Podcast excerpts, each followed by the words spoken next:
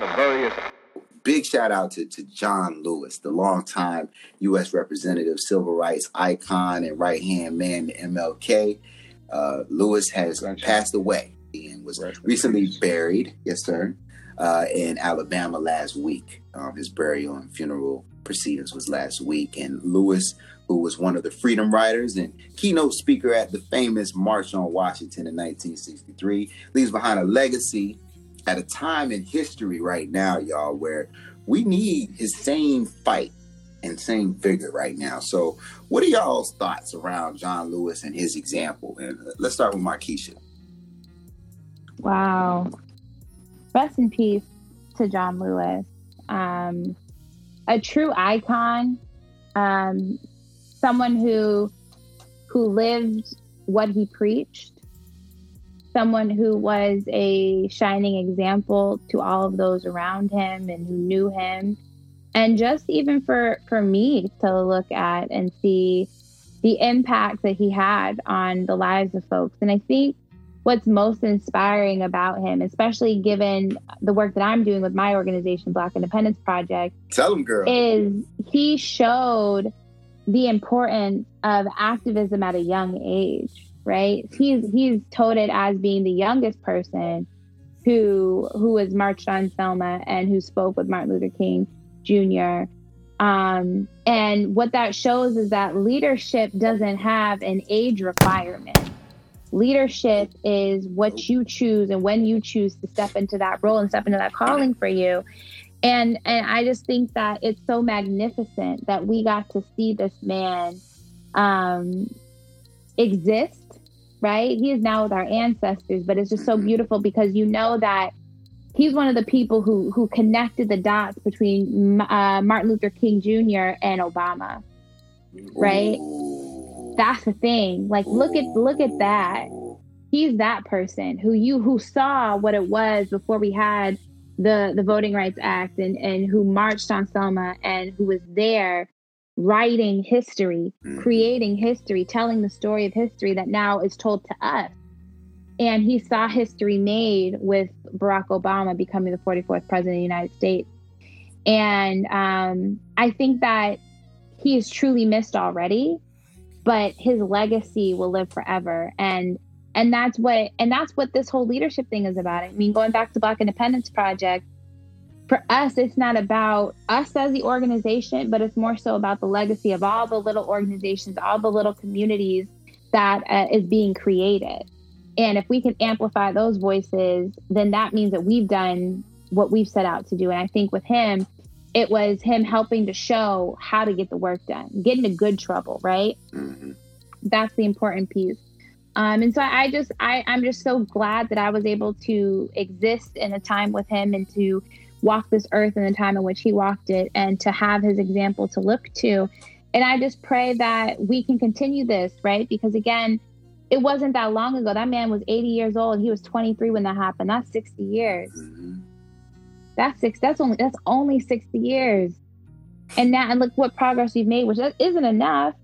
But now we got to look forward to the next 60 and then the 60 after that. And so it's just it's just it's magnificent that he was here. And i'm so thankful that he was able to live a full life and start to see the the true fruits of his labor because it's not all done. We still got a lot of work to do but it was it, it was very very um warming to see how many people honored him. Very well said. Very well said. Um d Pounce, what are your thoughts from the legacy of john lewis sir? Well i'm gonna follow that. up like, for I gotta take it. like, for real. He, he's just like, man, what she said. Hey, what she said. Hey, rest in peace to that man. He's been doing it for 60 years. You know, he is a pioneer. Um, my condolences to the family. We lost a good one. We did. We did. Um, but uh, I pray his legacy lives on, and I pray the next man takes on the bear and, you know, moves forward you know. Uh, uh, and yeah, that's all I can say. Uh, compared to you know Markeisha, you know. Yo, she sounded like like Michelle Obama, nigga, like at the funeral, nigga, like. Ah, yeah, calm down, um, calm down. But uh, but but definitely, um, just to piggyback on both of y'all, John Lewis, man. I mean, literally was the personification of of the movement. Like if, if anybody was like a living, breathing example of it at the time before his death, it was him. You know what I mean? Like he was that living um, piece of like history. I don't even want to say piece of history because he was a human being, but but he is history. You know, in our lifetime, and it was you know great to be able to live, um, to to be able to know of him, and to live in a society that he wanted to constantly improve.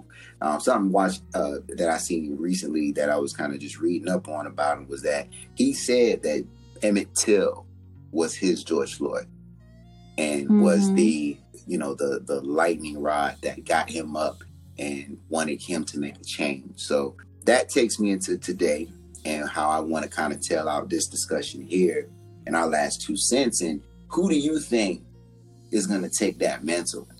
Now I know Deep Pounce, you just mentioned and, and hit on that a little bit.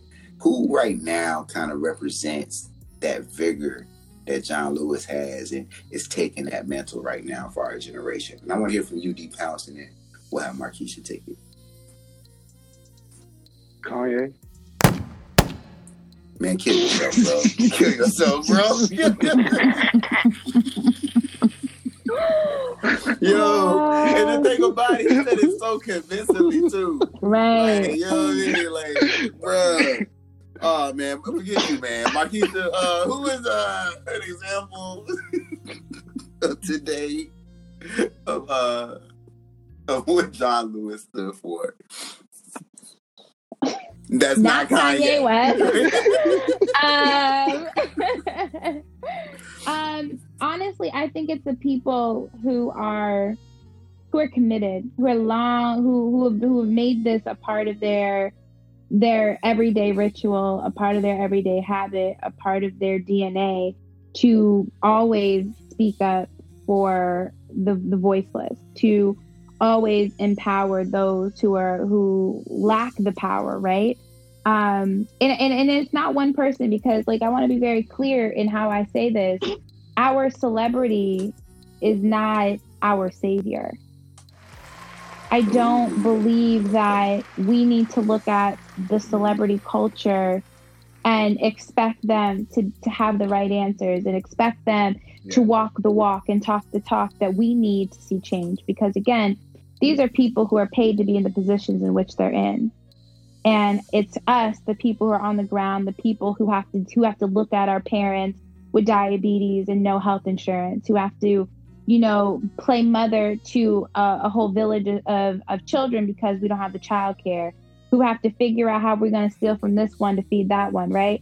It's us who have to who have to lead this change.